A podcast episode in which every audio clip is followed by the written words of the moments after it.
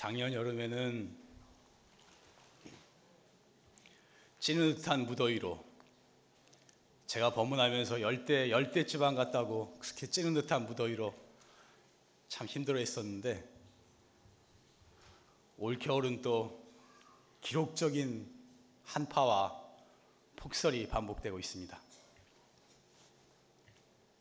저도 산중에 있으면서 혼자 산중에 있는데 영하 20도를 넘는 추위 속에 악정고투를 하고 있습니다.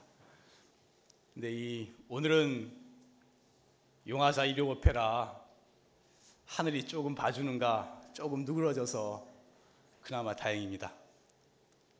그래도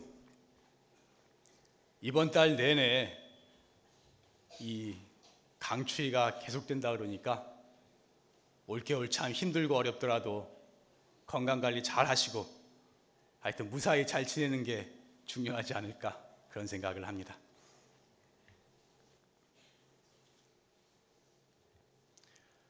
아, 새해가 되었습니다. 또, 또 어느덧 이제 새해가 되었는데,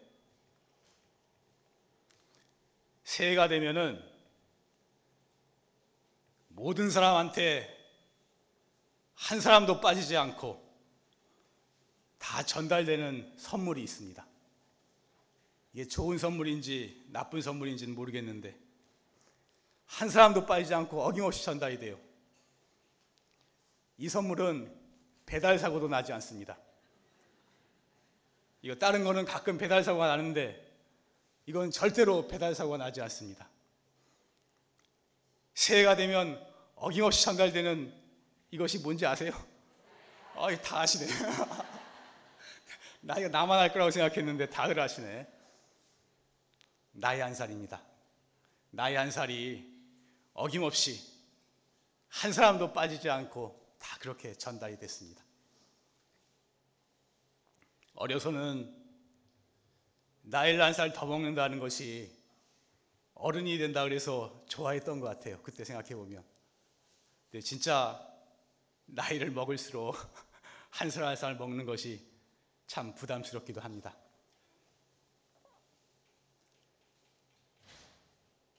옛날부터 큰 스님들께서는 1년이라도 더 젊을 때 정진해라. 그러셨어요. 한 살이라도 더 젊어야 더 정신을 집중할 수 있고 더 공부가 진전이 있을 수 있기에 1년이라도 더 젊을 때 정신을 차려서 공부해라. 다 그렇게 가르치셨어요. 그런데 또 부질없이 세월을 보내고 헛나이만 먹은 게 아닌가 그런 반성이 듭니다.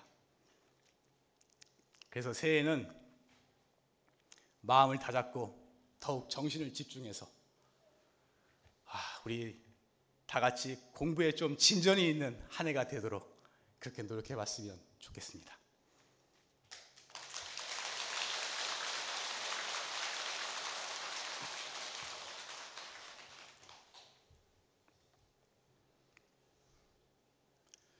새해가 되면은 어떻게 살아야 할 것인가, 올해를 어떻게 살 것인가, 그런 계획도 많이 세우고, 그런 생각도 많이 해봅니다.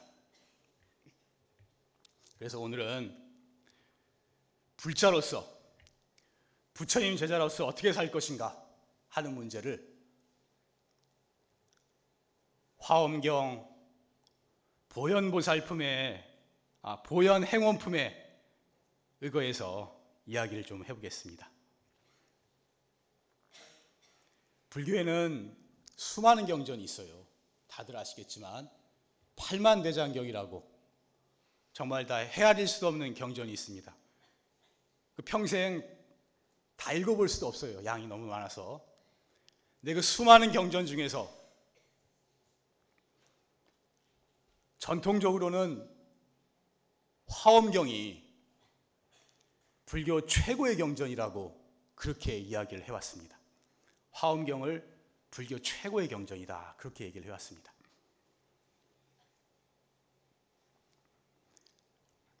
그래서 옛날 어느 화엄종의 조사 스님께서는 그런 말을 하셨어요. 부처님께서 보리수 나무 밑에서 깨달음을 이루신 것은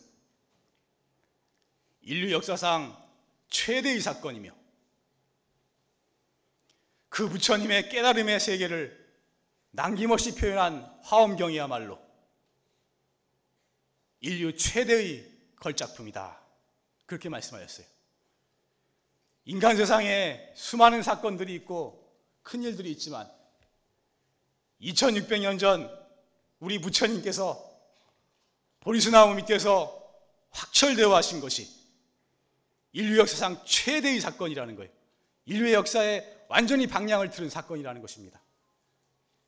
동시에 그 깨달음의 세계를 밝힌 화엄경은 인류가 남긴 최고의 걸작품이다. 그렇게 말씀하셨어요.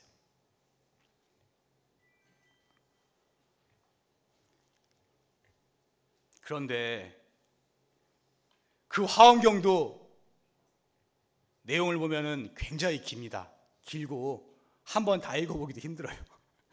다 읽어도 무슨 뜻인지 잘 이해하기 힘들고. 그러면 화엄경의 결론은 무엇이냐? 화엄경의 결론은 보현 행원품에 있다 그랬습니다. 예부터 선지식들이 화엄경의 결론은 보현 행원품에 있다 그랬습니다. 그래서 보현 행원품의 내용을 알아야 되는 것인데 이 바로 불교 최고의 경전이 화엄경이고 화엄경의 결론이 보현 행원품이라면 보현 행원품의 결론이 불교의 결론이에요. 그러니까 그래서 보현 행원품의 내용을 잠깐 말씀드리겠습니다. 보현행원품은 보현보살님께서 열 가지 행원을 바라십니다. 행원, 행할 행자의 원력 원자, 원력을 행하는 거예요. 열 가지의 자기의 원력을 세워서 그 원력을 실천하겠다 하는 것이 보현행원품의 내용입니다. 그게 어떤 것이냐 하면은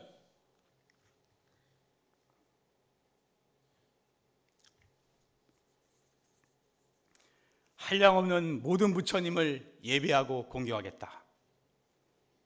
부처님을 우러, 부처님을 우러러 찬탄하겠다. 부처님께 널리 공양하겠다. 부처님을 따라 항상 배우겠다. 뭐 이런 원들이 보현보살의 열 가지 원력입니다. 이것을 행하는 것이 보현행원품, 보현행원품이고 이것을 불교의 결론이라고 말하는데 그러면 이 보현행원품에서 말하고 있는 뜻이 무엇인가? 그것을 아는 것이 굉장히 중요한 문제가 되는 것입니다. 그래서 제가 불교 신문을 불교 신문을 자주 봐요. 거기 보면은 가끔 이 법문 소재가 많이 있어서 가끔 보는데 불교 신문에 보니까 그 실명을 거론해서 좀 그런데 송 송석구 씨라고 그 동국대학교 총장을 하신 분인데 그분이 무슨 사회통합위원장인가 뭐 그런 것도 하셨더라고요. 근데 그분이 이제 젊어서부터 이 신심이 굉장히 있으셨던 것 같아요.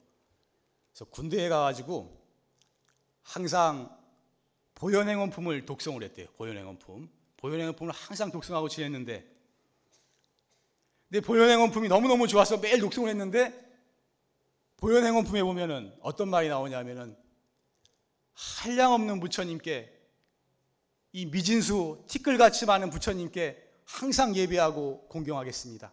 그 많은 부처님께 공양 들리고 찬탄하겠습니다. 이런 내용이 계속 나오거든요.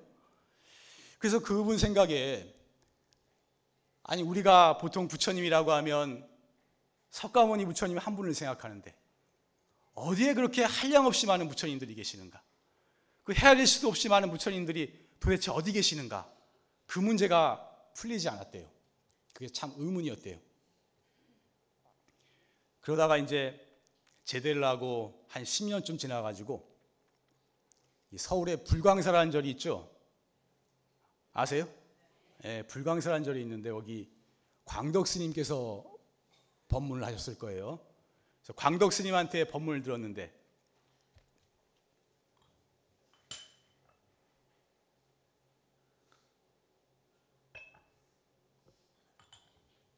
광덕 스님이 보현행원품을 강의하시면서 이 한량 없는 부처님들, 헤아릴 수도 없는 부처님한테 예배하고 공경한다고 하신 말씀은 이 헤아릴 수 없는 모든 부처님이라고 하신 그 말씀은 모든 사람이 다 부처님이기에 모든 사람을 부처님처럼 예배하고 공경하고 찬탄하라고 하신 말씀이다. 그렇게 말씀하셨대요. 바로 그 말씀을 듣는 순간에 그분이 무릎을 탁 쳤다는 거예요. 아, 그렇구나. 보현행원 분께서 보현보살이 행하고자 했던 그 원력은 이 한량없는 부처님들, 한량없는 모든 사람들을 공경하고 받들고 예배하고 찬탄하는 그 말씀이구나 하는 것을 알았다는 것입니다. 이것이 보현, 보현 행원품의 근본 내용인 것입니다. 모든 사람을 우러러 찬탄하고 예배하고 공경하고 모든 사람을 받들고 공양하고 이것이 보현 행원품의 근본 내용이고 이것이 바로 불교의 최후의 결론인 것입니다.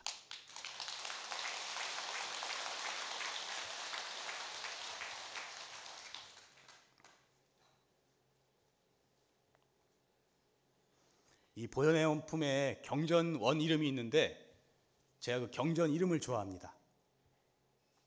원 이름이 대방광불 화엄경 부사이 해탈경계 보현행원품 이렇게 돼 있어요. 불가사의한 불가사의한 해탈경계라는 말씀입니다. 이, 이 보현보살께서 행하신 그것이 바로 이 불가사의한 해탈경계라는 말이에요. 옛 선사께서 말씀하시기를 삼남한상 일초일목이 다 불가사이며 우리 만물이 다 불가사의한 존재라는 거예요. 다 절대의 존재라는 거예요. 다 모든 것을 갖춘 이 부처님 같은 존재라는 것입니다. 일체 중생의 일거일동이 다 해탈 경계이니 우리가 알고 보면 사실은 다 부처님과 같은 존재이기에 우리의 일거일동이 사실은 다 해탈 경계라는 말씀입니다. 참으로 불가사의 중에 불가사이다 그랬습니다. 이것은 이론에 있지 않고 실천에 있는 것이다 이렇게 말씀하셨어요. 바로 이 불가사의한 해탈 경계를 실천하는 것이 바요 보현보살의 행원인 것입니다. 우리 모두가 다 거룩하고 존귀한 존재이기에 다 부처님 같은 존재이기에 이 모든 중생을 모든 사람을 다 부처님 같이 존중하고 공경하는 것이 이 불가사의한 해탈 경계를 성취하고 실천하는 불교의 결론인 것입니다.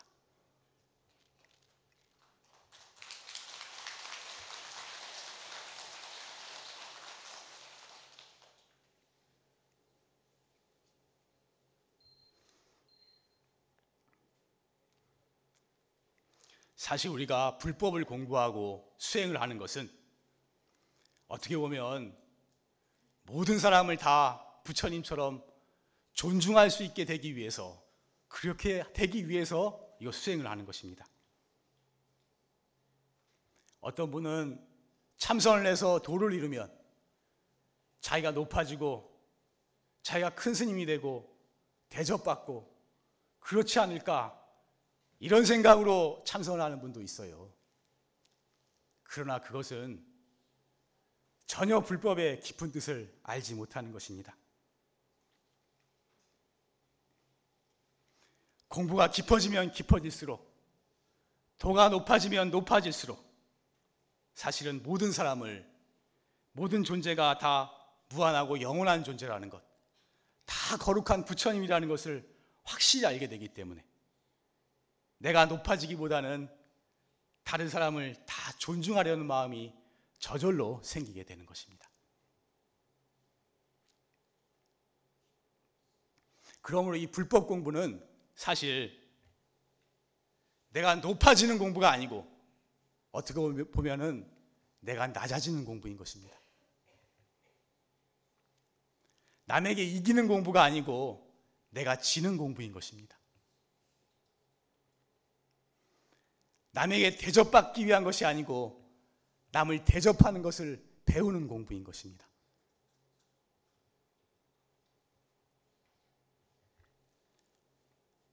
내가 낮아지고 내가 남한테 져주고 내가 남을 대접하면은 내가 진짜로 낮은 사람이 되는 것이 아니고 사실은 내가 가장 높은 사람이 되고 가장 대접받는 사람이 되게 되는 것입니다.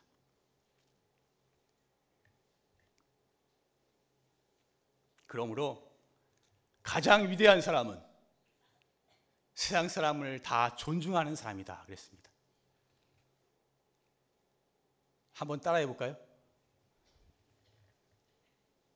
가장 위대한 사람은 세상 사람을 다 존중하는 사람이다. 세상 사람을 다 이건 따라하는 거 아니야. 세상 사람을 다 존중하는 사람이 사실은 가장 도가 높은 사람이고 가장 공부가 깊은 사람인 것입니다. 그래서 예 선사들께서 말씀하시기를 선사께서 말씀하시기를 극락과 천당은 하늘에 있는 것이 아니라 우리가 걸어다니는 발밑이 바로 극락이요 천당이다 그러셨어요. 우리는 극락 세계나 천당을 저 하늘 하늘에 있다고 생각하잖아요. 근데 진짜 극락은 진짜 천, 천당은 하늘에 있는 게 아니에요. 왜냐? 이 자리가 바로 우리가 걸어다니는 발밑이 바로 극락이요 천당이라는 것입니다.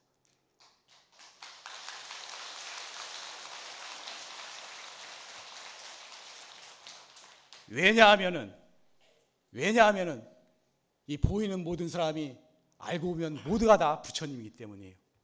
만물이 다 불가사의한 존재고 만물이 다 절대의 존재이기 때문입니다. 제가 항상 인용하지만 여기 조질 스님 법문에 두두가 비로요 물물이 화장이라 그랬거든요. 여기 법문 제일 중요한 구절이에요. 두두가 비로요 물물이 화장이라. 두두가 모든 것이 다 비로요 다 비로자나 부처님이요. 물물이 화장이라. 모든 것 물건이 다 극락세계다, 화장세계다 그러셨어요. 있는 그대로가 다 깨닫고 보면 절대의 세계라 그러셨어요. 단지 우리가 모르고 있을 뿐.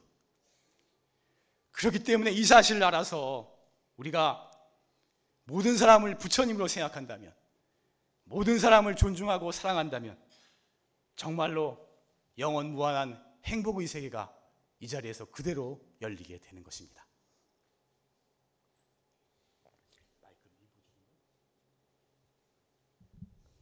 마이크 지금 소리가 적당한가요? 난 원래 우렁찬 걸 좋아해가지고. 자, 한번 따라해 볼까요? 극락과 천당은 하늘에 있는 것이 아니라 우리가 걸어 다니는 발밑이 바로 극락이요 천당이니 서로 존중하고 사랑함으로써 영원 무한한 행복의 세계가 열리는 것이다.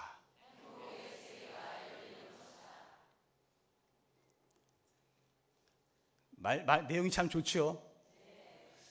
내가 이렇게 좋은 말 다 이렇게 다 이렇게 어, 구해서 온다니까 만들어도 오고.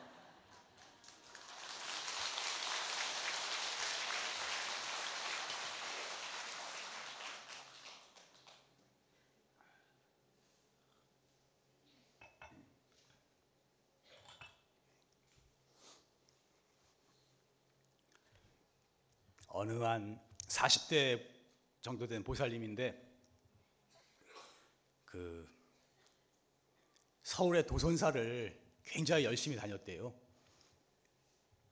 예전에는 도선사가 지금 도선사 다 가보셨죠? 저도 학생 때 많이 가봤는데 지금은 아마 그 그때도 그렇지만 이 셔틀 버스가 다니고 그럴 거예요. 예전엔 그런 버스도 없고 그런 시절이었던 것 같아요. 그런데 이분이 그 도선사를 굉장히 자주 다녔대요. 그래서 그 그때 그 험한 길을 걸어서 거의 매일 도선사를 올라가 가지고 석불전 부처님께 매일 절하고 기도하고 그러셨대요. 근데 집안에 나이신 시어머님이 계셨는데 너무 절에 자주 가다 보니까 시어머니 복양을 좀 제대로 못했나 봐요. 그러니까 시어머니하고 갈등이 생기고 가족 남편하고도 좀 갈등이 생기고 좀 그랬나 봐요. 근데 그래도 이제 절에 다니는 게 너무 좋아서 신심으로 거의 하루도 빠지지 않고 꼭대기 도선사를 올라가서 부처님께 예배를 했어요. 그런데 그러던 중에 남편이 실직을 하게 되고 아들은 대학 입시에 떨어지고 자기도 허리를 다쳐가지고 들룩, 들룩게 됐대요. 그래서 이제 들어놓고 생각하니까 참 기가 막히다는 거예요. 아니 절에 그렇게 열심히 다녔는데 부처님도 무심하시지 되, 는 일은 하나도 없고 어떻게 이럴 수가 있나 한탄이 나오더래요. 그래서 누워서 한참 괴로워하다가 이제 조금 몸이 나니까 도저히 안 되겠다 싶어가지고 도선사에 올라갔어요. 올라가서 그때 청담 스님이라고 큰 스님이 계셨어요. 청담 스님. 청담 스님께 찾아갔어요. 찾아가서 말씀을 드리고 사정을 말씀드리고 아니 부처님 스님 부처님이 너무 도하시지 이렇게 빠지지 않고 절에 열심히 나오는데 집안이 어떻게 이렇게 될 수가 있냐고 난 절에 이제 그만 나와야 되겠다 이렇게 하소연을 했대요. 이제 청담 스님께서 들으시더니 하시는 말씀이 절에 나와서 이 법당에 부처님한테 잘하는 것도 좋지만 먼저 집에 계신 부처님한테 잘해야지 그러시더라.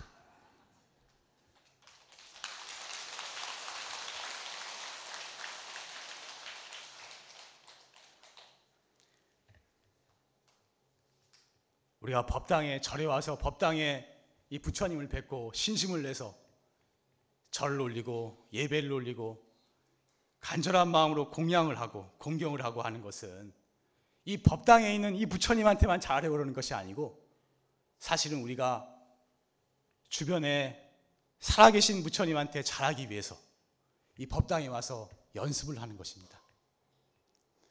실제로 법당에서는 부처님한테 깍듯하게 예배하고 공경하면서 바깥에 나가서는 식구들이나 다른 사람한테 무시하는 언행을 하고 마음 상하게 하고 이렇게 행동하는 것은 전혀 불교를 알지 못하는 것이고 절에 다니는 의미가 없는 것입니다.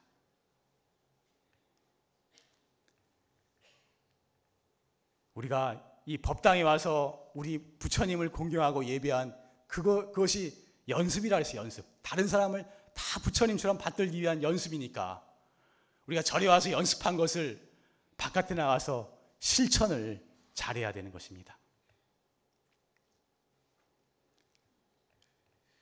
정말 사실은 알고 보면 부처님이 멀리 계신 것이 아니라 우리 주변에 있는 가까이 있는 분들이 정말로 부처님이라는 것을 확실히 알아야 하는 것입니다.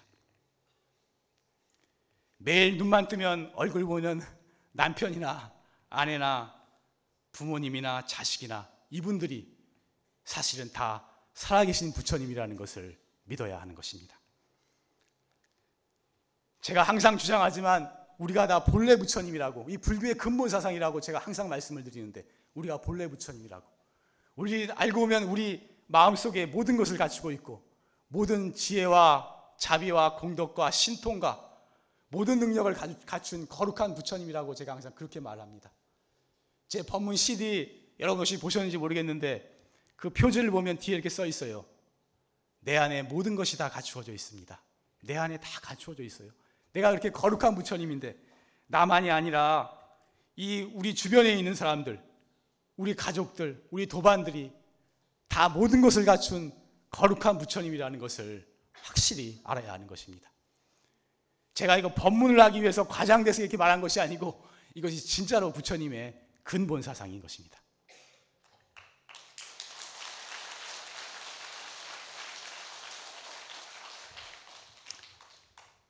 그래서 주위 사람들에게 부처님처럼 존경하고 받드는 것이 바로 우리 부처님을 존경하고 받드는 것이 되는 것입니다. 특히 가까운 사람한테 잘해야 돼요. 가족이라든지 가까운 도반에게 잘해야 하는 것입니다.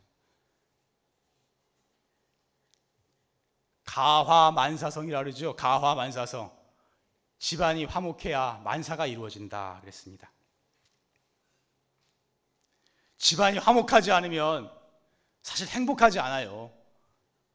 행복하지 않은데 절에 나와서 이게 공부가 제대로 되고 제대로 공부할 수가 있겠어요. 그러니까 이 화목한 것이 굉장히 중요한 것입니다. 근데 그 화목의 요체는 바로 서로 존중하는 데 있는 것입니다. 이 남편도 존중해야 돼요. 남편을 존중해서 남자들이 바깥에 나가서 아무리 능력을 인정받고 대접을 받아도 받아도 집에 들어와서 이 아내에게 인정을 받지 못하면 기가 죽는 것입니다. 그래서 남자 남편의 기를 살려서 존중하고 칭찬해 줘야 되는 것입니다. 마찬가지로 아내도 존중해 줘야 되는 것입니다.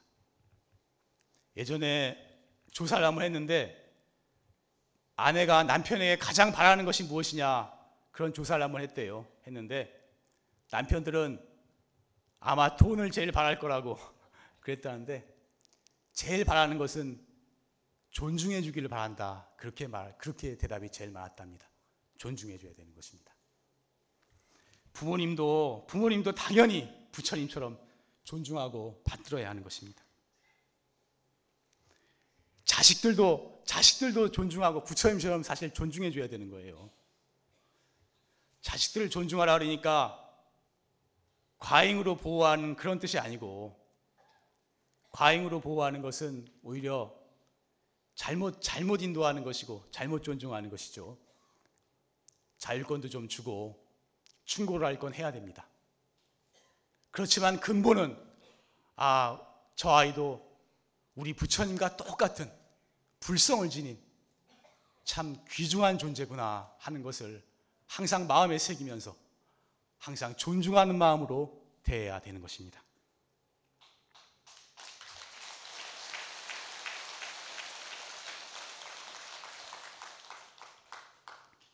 그래서 올해는 가족을 부처님처럼 받들자. 주위 사람 도반을 부처님처럼 받들자. 이것을 실천하는 한 해가 되었으면 어떨까? 그런 생각을 해봤습니다.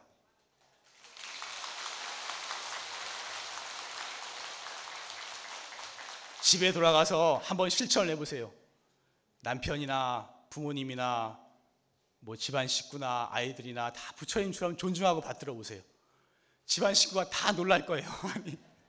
놀라고 참 이 저희 아이들이 너무 다, 다르시구나 이렇게 생각하게 되고 집안 식구들이 다 불교에 귀하게 될 거예요.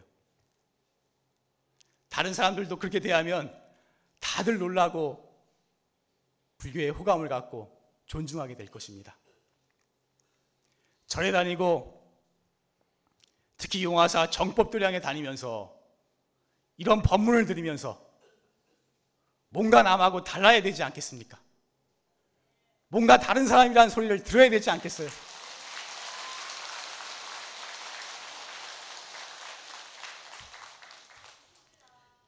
예?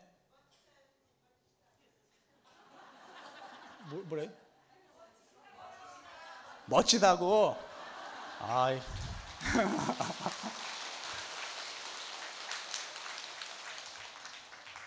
아, 내가 이 법사하면서 멋있다는 말도 많이 듣고 지난번에 누가 뭐 사랑합니다 그러대요. 평소 평소에 잘 못 듣던 말이라 들으니까 기분이 좋더라고요.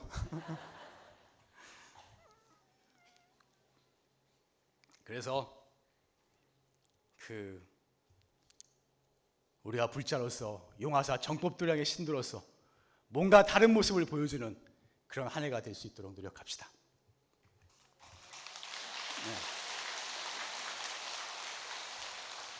네. 사람을 부처님처럼 존중하고 받드는 것이 가장 중요합니다. 그리고 더 나아가서는 불교는 모든 생명을 존중하라고 가르칩니다. 이 걸어다니는 짐승들, 날아다니는 새들까지도 다 생명을 존중해 줘야 됩니다. 그들도 다 불성이 있다 그랬어요. 다 존중해 줘야 됩니다. 그들을 해치면 나한테 또 가보가 돌아오는 것입니다. 더 나아가서는 이 산이라든지 나무라든지 바위라든지 물이라든지 이런 무정물까지도 부처님은 존중하라 그러셨어요.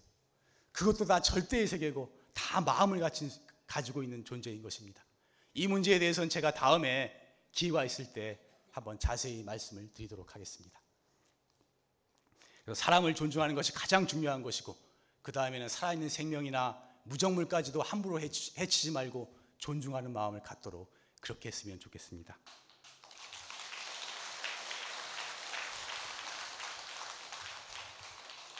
그래서 법문을 마무리하면서 모든 사람을 부처님처럼 공경하고 모든 생명을 공경하고 우주 만물을 공경하자는 그런 법문을 제가 한번 할 테니까 따라서 했으면 좋겠습니다.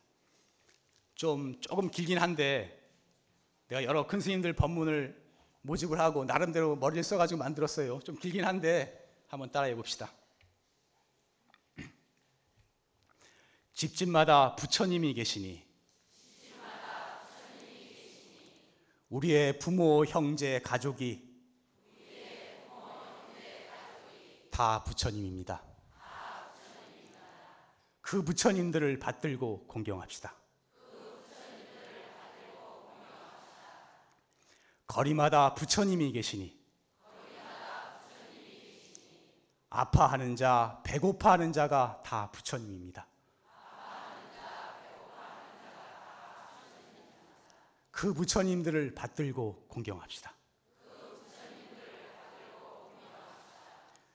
뛰어다니는 짐승들도